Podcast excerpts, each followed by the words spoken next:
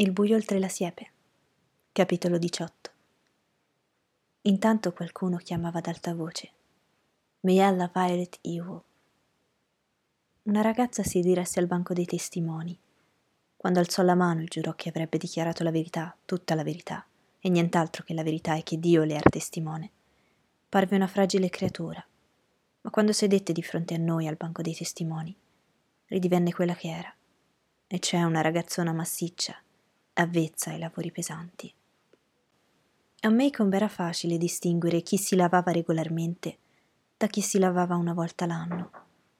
Ewell pareva essersi scottato con l'acqua calda, come se, immerso nell'acqua e sapone improvvisamente, avesse perso gli strati protettivi di sporcizia e la sua pelle fosse ridiventata sensibile agli elementi. A guardare Meiella si aveva l'impressione che cercasse di tenersi pulita mi ricordai così della fila di gerani rossi nel suo cortile. Il signor Gilmer chiese a Meiella di dire alla giuria con parole sue che cosa fosse accaduto la sera del 21 novembre scorso. Con parole sue, per favore. Meiella rimase in silenzio. Dove si trovava quella sera all'imbrunire? esordì il signor Gilmer pazientemente. Sotto il portico. Quale portico? Ce n'è uno solo davanti alla casa. Che cosa faceva sotto il portico? Niente. Il giudice Taylor disse. Racconti soltanto quel che accadde. Questo lo può fare, no? Miella lo guardò in faccia e scoppiò in lacrime. Si coprì la bocca con le mani e singhiozzò. Il giudice Taylor la lasciò piangere un poco e poi disse Adesso basta, non deve avere paura di nessuno, purché dica la verità. Tutto questo le riesce nuovo e strano, lo so, ma non ha nulla di cui vergognarsi, nulla da temere. Di che cosa ha paura? Miella disse qualcosa da dietro le mani. Che cosa ha detto? chiese il giudice. Lui. La ragazza singhiozzò, indicando Atticus. Il signor Finch. La ragazza assentì vigorosamente, poi disse Non voglio che faccia anche a me quel che ha fatto a mio padre, che ha cercato di farlo passare per mancino. Il giudice Taylor si grattò tra i folti capelli bianchi. Non si era mai trovato in una situazione del genere, era chiaro. Quanti anni ha? chiese. Diciannove e mezzo, disse Meiella. Il giudice si schiarì la gola e cominciò a parlare in un tono che credeva rassicurante. Il signor Finch non pensa al fatto a farle paura. Grugnì. E anche se ci pensasse, sono qua io per farlo smettere. Questa è una delle ragioni per cui sto seduto su questo seggio. Lei è una ragazza grande, quindi stia seduta diritta e ci dica la. ci dica quel che è accaduto. Questo lo può fare, non è vero? Sussurrai a Jem. Secondo te ha cervello? Jem si torceva per vedere bene il banco dei testimoni. Non lo so ancora, rispose. È già riuscita a commuovere il giudice, ma forse lo faceva, beh. Non lo so. Raddolcita, Miella lanciò ad Atticus un ultimo sguardo terrorizzato e disse al signor Gilmer. Allora, signore, stavo sul portico e lui si avvicinò e sa, in cortile c'era un vecchio mobile che papà aveva portato per farne legna da ardere. Papà mi disse di spaccarlo mentre lui era nel bosco, ma io non mi sentivo abbastanza forte. Allora, siccome passava lui. Chi lui? Meiella indicò Tom Robinson. Devo chiederle di essere più precisa, disse il signor Gilmer. Il cancelliere non è capace di mettere per iscritto i gesti. Quello laggiù, disse lei. Robinson. Allora che cosa accadde? Dissi vieni qua, negro, e spaccami questo mobile, ti darò un ventino. Per lui era una fatica da niente. Così venne in cortile e io entrai in casa per prendere il ventino. Appena mi voltai in un baleno lo avevo addosso. Mi era corso dietro. Mi acchiappa per il collo, bestemmiando e dicendo porcherie. Lottavo e urlavo, ma mi teneva per il collo. Mi picchiò ripetutamente. Il signor Gilmer attese che Meiella si riprendesse. Passandosi il fazzoletto tra le mani calde, la ragazza l'aveva ridotto a una specie di corda bagnata di sudore. Quando lo spiegò per asciugarsi il viso, era tutto stazzonato. Attese che il signor Gilmer le facesse un'altra domanda, ma quando vide che non le chiedeva più nulla, disse Mi sbatté per terra e mi strinse alla gola e approfittò di me. E lei gridò? chiese Gilmer. Gridò, fece resistenza? Io? Sì, urlavo con quanto fiato avevo in gola, scalciavo e urlavo più forte che potevo. Poi che cosa accadde? Non ricordo bene, ma la prima cosa di cui mi accorsi fu che papà era entrato nella stanza e stava sopra di me guardandomi e strepitando per sapere chi era stato. Poi ebbi una specie di svenimento e dopo un pezzo mi accorsi che il signor Tate mi aveva rialzato e mi portava vicino al secchio dell'acqua. A quanto pareva, nel fare il suo racconto, Meiella aveva ripreso animo. Tuttavia non aveva l'impudenza di suo padre. Dava l'impressione di una persona circospetta, come un gatto che sta con gli occhi fissi e muove la coda nervosamente. Dice di aver fatto resistenza e di essersi difesa con tutte le sue forze. Si difese con le unghie e con i denti? chiese il signor Gilmer. Certo che sì, che mi difesi con le unghie e con i denti. Miella usava l'intercalare del padre. È sicura che abusò veramente di lei? Il volto di Miella si contrasse. Temevo che si sarebbe messa di nuovo a piangere, invece disse: Fece quel che aveva in mente di fare. Il signor Gilmer sottolineò che faceva molto caldo, asciugandosi il volto con le mani. Questo è tutto per il momento, disse affabilmente. Ma rimanga pure seduta, credo che il cattivo signor Finch abbia qualcosa da chiederle. Il pubblico ministero non può predisporre sfavorevolmente il testimone contro l'avvocato difensore, mormorò severo il giudice Taylor. Almeno non ancora. Atticus si alzò sorridendo, ma invece di avvicinarsi alla teste, si sbottonò la giacca infilandoci i pollici nel panciotto e attraversò lentamente la stanza andando verso i finestroni. Guardò fuori, ma senza molto interesse. Poi si voltò e ritornò verso la teste. La mia esperienza mi diceva che in quel momento stava cercando di prendere una decisione. Signorina Meiella, disse sorridendo. Cercherò di non spaventarla, almeno per il momento. Facciamo conoscenza, invece. Quanti anni ha? Ho detto che ne ho diciannove. L'ho detto a quel giudice là. E con un cenno del capo, Meiella indicò risentita al seggio del giudice. Bene, bene. Deve avere pazienza con me, signorina Meiella. Non sono più tanto giovane, la mia memoria non è più buona come una volta. Può darsi che le chieda cose che ha già detto, ma lei mi risponderà lo stesso, vero? Bene. Nulla nell'espressione dei Maiella lasciava credere che Atticus l'avesse convinta a collaborare amichevolmente con lui. Lo guardava invece furiosa. Non risponderò nemmeno a una parola se prima non la pianta di prendermi in giro, disse. Come dice? fece Atticus stupito. Il giudice Taylor disse: Il signor Finch non si sta prendendo gioco di lei. Che cosa le succede? Meiella guardò Atticus tra le palpebre abbassate. Poi rispose al giudice.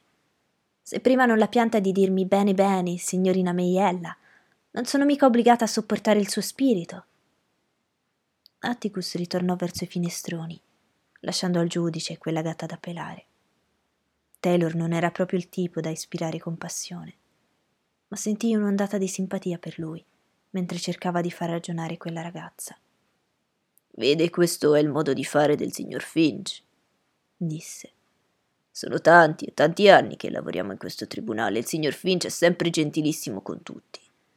Non la sta prendendo in giro, al contrario, la tratta molto gentilmente. È il suo modo di fare. Il giudice si appoggiò allo schienale. Atticus, cerchiamo di andare avanti e nel verbale venga riportato che la teste non è stata trattata con impertinenza, nonostante la sua opinione contraria. Probabilmente nessuno l'aveva mai chiamata signorina Meiella in vita sua. Altrimenti non si sarebbe offesa per una cortesia più che naturale. Ma che razza di vita viveva quella ragazza? Lo venni a sapere poco dopo. Lei dice di aver 19 anni, riprese Atticus ritornando dai finestroni alla testa. Quanti sorelle e fratelli ha? Sette, fu la risposta, e mi domandai se fossero tutti come il campione che avevo visto il primo giorno di scuola. Lei è la più anziana? La più grande? Sì. Quanto tempo fa è morta sua madre? Non lo so, molto tempo fa. È mai andata a scuola? So leggere e scrivere come papà. Quanto tempo ha frequentato la scuola? Due, tre anni, non so. Lentamente, ma sicuramente, cominciai a vedere chiaro nel piano di Atticus servendosi di domande che il signor Gilmer non poteva considerare non pertinenti e quindi opporsi. Atticus stava costruendo con calma davanti agli occhi della giuria un quadro della vita domestica degli Ewell. E la giuria venne a sapere che il sussidio di disoccupazione non bastava neanche lontanamente a dare da mangiare alla famiglia e che i ragazzi sospettavano che il papà se lo bevesse, perché a volte andava nella palude per giorni interi e tornava a casa che stava male. Le scarpe, beh, era raro che facesse tanto freddo da averne bisogno, ma eventualmente se ne potevano fare di bellissime usando strisce di vecchi pneumatici. L'acqua si attingeva con il secchio a una fonte che scorreva a un'estremità della discarica, e loro badavano a sgombrare l'immondizia tutto intorno. E quanto a lavarsi, ognuno pensava per sé. Chi voleva farlo si tirava sull'acqua i bambini più piccoli erano eternamente raffreddati e soffrivano di eczema. C'era una donna che veniva qualche volta e chiedeva a Migliella perché non andasse più a scuola e lei scriveva la risposta su un pezzo di carta. Con due membri della famiglia che sapevano leggere e scrivere, non occorreva che imparassero anche gli altri. E il padre aveva bisogno di loro a casa. Signorina Migliella, si lasciò sfuggire Atticus. Una ragazza di 19 anni avrà degli amici. Chi sono i suoi amici? La ragazza aggrottò la fronte come se non lo capisse. Amici? Sì, non conosce nessuno della sua età, o un po' più grande o un po' più giovane. Ragazzi, ragazze, amici, semplici amici. L'ostilità di Meiel, che per un po' si era limitata a un'astiosa neutralità, divampò di nuovo. Ricomincia a prendersi gioco di me, signor Finch? Atticus accettò la domanda della ragazza come una risposta e non insisté. Vuole bene a suo padre, signorina Meiella. Volere bene? Che significa? Voglio dire, è buono con voi. È un tipo con cui è facile andare d'accordo. È tollerabile. Tranne quando. Tranne quando? Meiella guardò il padre che si rizzò sulla sedia, appoggiata alla ringhiera, in attesa della risposta. Tranne niente, disse Meiella. Ho detto che è tollerabile. Ewell si appoggiò di nuovo allo schienale. Tranne quando beve? chiese Atticus con tanto candore che Meiella fece segno di sì. Gliele suona mai? Come sarebbe? Voglio dire, se si arrabbia, la picchia mai. Migliella si guardò in giro, poi guardò il cancelliere e infine il giudice. Risponda alla domanda, signorina Meiella, disse il giudice Taylor. Papà non mi ha mai torto un capello in tutta la mia vita, dichiarò decisa. Non mi ha mai toccata. Gli occhiali di Atticus erano scivolati sul naso e lui li aggiustò. Beh, abbiamo fatto una bella chiacchierata, signorina Meiella. Ora sarà bene ritornare al nostro caso. Diceva che chiese a Tom Robinson di venire a spaccare. A spaccare che cosa? Un mobile, un vecchio comò pieno di cassetti su un lato. Conosceva bene Tom Robinson. Che significa? Voglio dire se sapeva chi era e dove viveva. Meiella fece segno di sì. Io sì che sapevo chi era, passava davanti a casa tutti i giorni. E quel giorno fu la prima volta che lei gli disse di entrare. Meiella trasalì leggermente alla domanda. Atticus riprese il suo lento pellegrinaggio ai finestroni. Faceva una domanda e poi guardava fuori, aspettando la risposta. Non vide l'involontaria mossa di Meiella, ma credo che sapesse benissimo che aveva sussultato. Si volse e alzò le sopracciglia. Quel giorno, ricominciò. Sì, era la prima volta. Non gli aveva mai chiesto di entrare in cortile prima di quel giorno. La ragazza si era ripresa e fu pronta a rispondere. No, certamente no. Un no solo basta, disse Atticus con serenità. Gli aveva già chiesto di fare qualche lavoretto per voi. Può darsi, concesse Meiella. Ma di negri in giro ce ne sono tanti. Non ricorda qualche altra occasione? No. Va bene. Ora torniamo a quel che accadde quella sera. Lei ha detto che Tom Robinson era alle sue spalle nella stanza quando lei si voltò. Esatto? Sì. Ha detto che le prese il collo imprecando e dicendo porcherie. Esatto? Esatto. Improvvisamente la memoria di Atticus era diventata molto precisa. Ha detto mi acchiappò, mi strinse alla gola e approfittò di me. È esatto? Sì, così ho detto. Ricorda che la picchiò in faccia. La ragazza esitò. Eppure sembra molto sicura che la prese alla gola. Nel frattempo lei si stava difendendo, ricorda? Tirava calci e urlava con tutto il fiato che aveva in gola. Ricorda che lui l'abbia picchiata in faccia.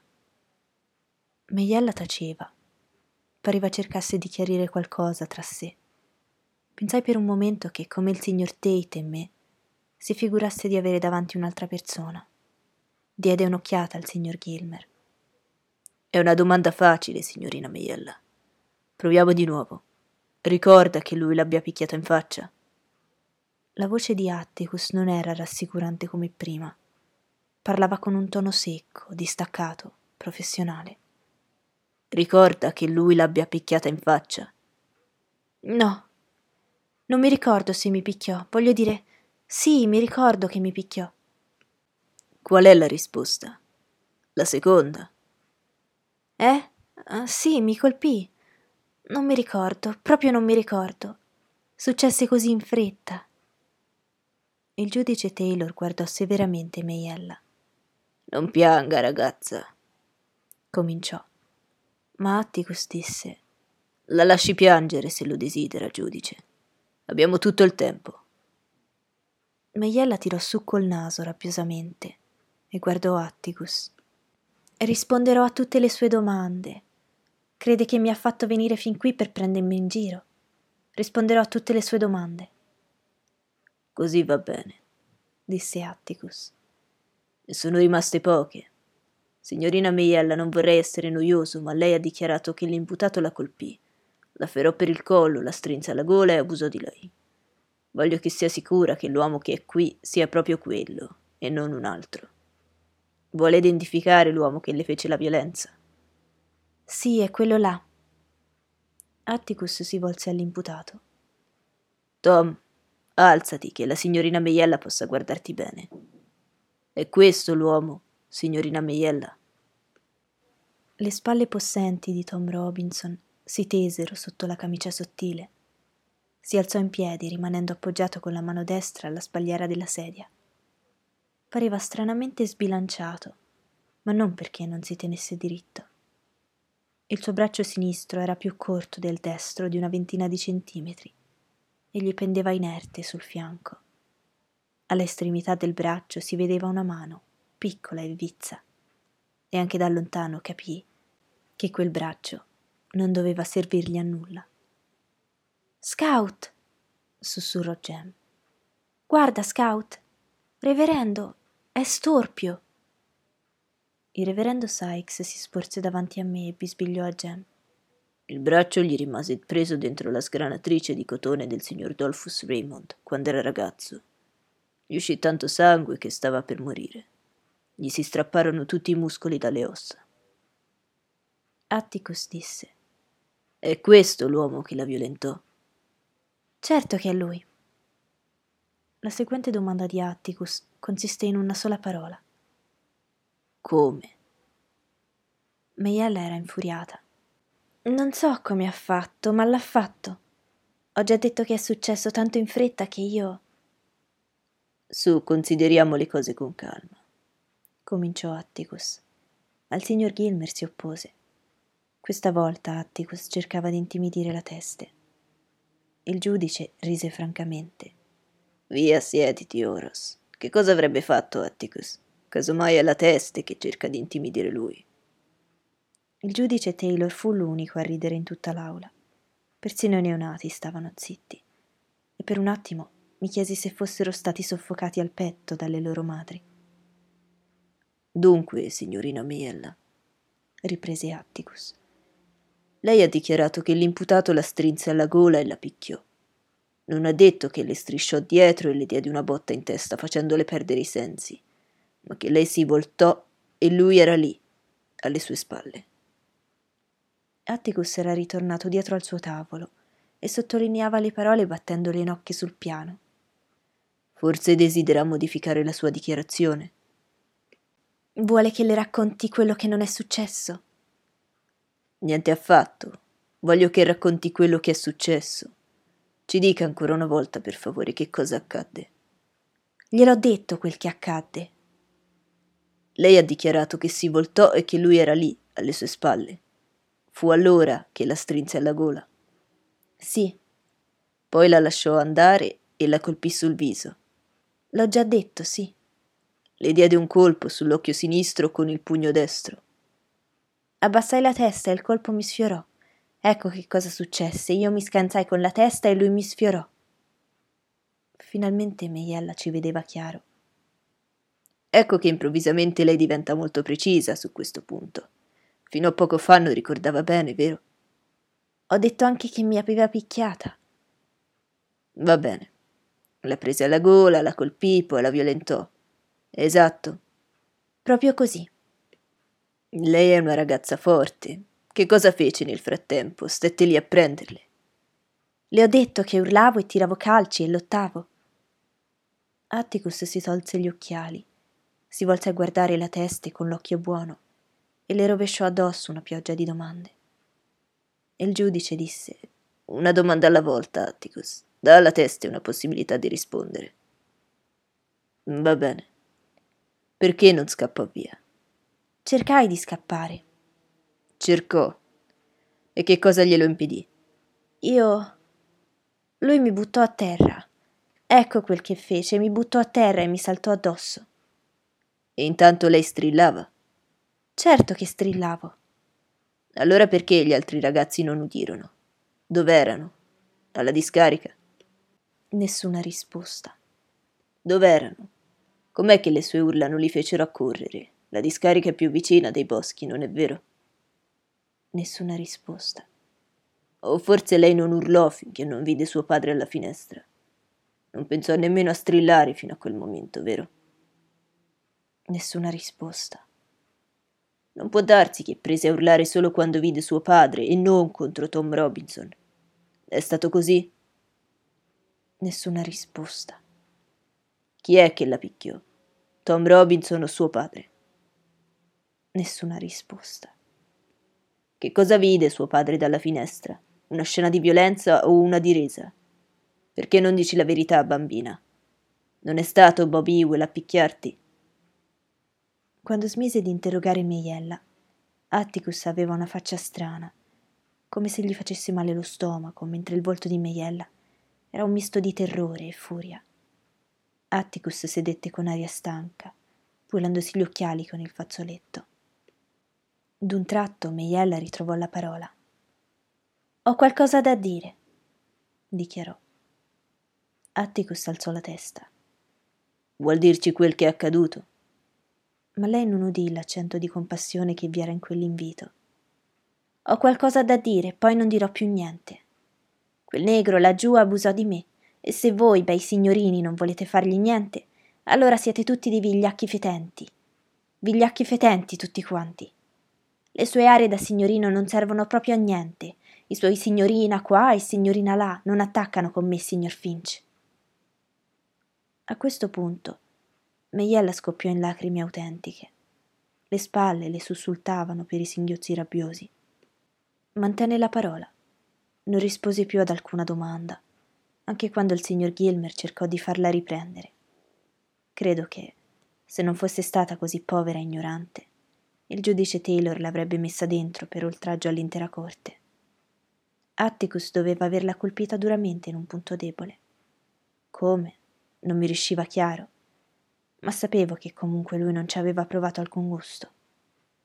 Sedeva con la testa bassa e non vidi mai un'occhiata d'odio così intenso come quella che Meiella gli lanciò, lasciando il banco dei testimoni e passando accanto al suo tavolo.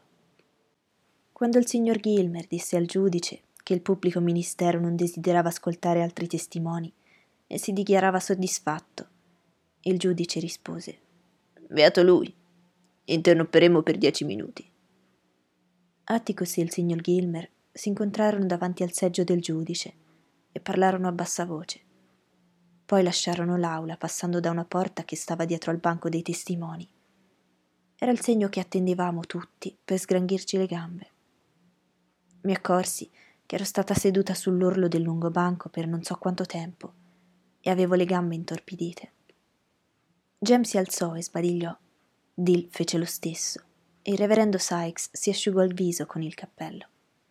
La temperatura non era certo inferiore a 36 gradi, disse. Braxton Underwood, che era stato seduto tranquillo in un posto riservato alla stampa, assorbendo il dibattito dalla prima all'ultima parola, con quella spugna che era il suo cervello. Alzò gli occhi dall'espressione amara e per la prima volta scorse con lo sguardo la balconata della gente di colore. I nostri occhi si incontrarono e lui fece un verso sprezzante e guardò in fretta da un'altra parte. Jem, dissi, il signor Underwood ci ha visti. Oh, non importa. Non lo dirà ad Atticus, lo pubblicherà soltanto nella rubrica mondana della Tribune. Jem si volse verso Dill spiegandogli, immagino, i punti più interessanti del dibattito, e io mi chiesi quali potessero essere. Non vi erano state lunghe discussioni tra Atticus e il signor Gilmer. Pareva che Gilmer sostenesse l'accusa quasi a malincuore. I testimoni erano stati menati per il naso come asini, e lui aveva fatto pochissime obiezioni. Ma Atticus ci aveva detto una volta che nei processi presieduti dal giudice Taylor gli avvocati che costruivano troppo rigorosamente ed esclusivamente la loro arringa sulle prove finivano sempre per vedersi ammonire severamente dal giudice. Atticus sintetizzò questo discorso a mio uso e consumo, facendomi capire che, anche se il giudice Taylor pareva addormentato e dava addirittura l'impressione di prendere dormendo le sue decisioni, le sue sentenze non venivano quasi mai rovesciate in appello, e questa era la prova migliore che fosse un buon giudice. Dopo qualche minuto il giudice Taylor rientrò e si arrampicò sulla sedia girevole. Prese un sigaro dalla tasca del panciotto e lo esaminò con aria pensosa. Mollai una gomitata a Dill. Ispezionato attentamente il sigaro, il giudice gli diede un morso rabbioso.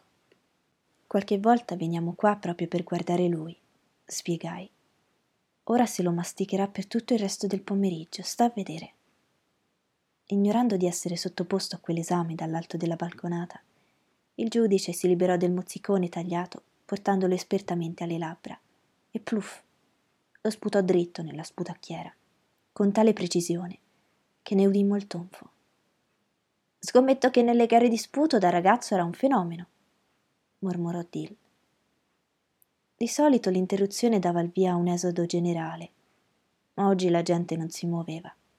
Persino i fannulloni rimanevano fermi lungo le pareti. E dire che stavano in piedi da quando era cominciata l'udienza, perché i giovani, per nulla imbarazzati dai loro sguardi feroci, non avevano ceduto nemmeno un posto.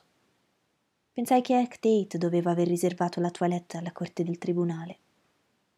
Atticus e il signor Gilmer rientrarono in aula il giudice Taylor guardò l'orologio. Sono quasi le quattro, disse. Cosa strana.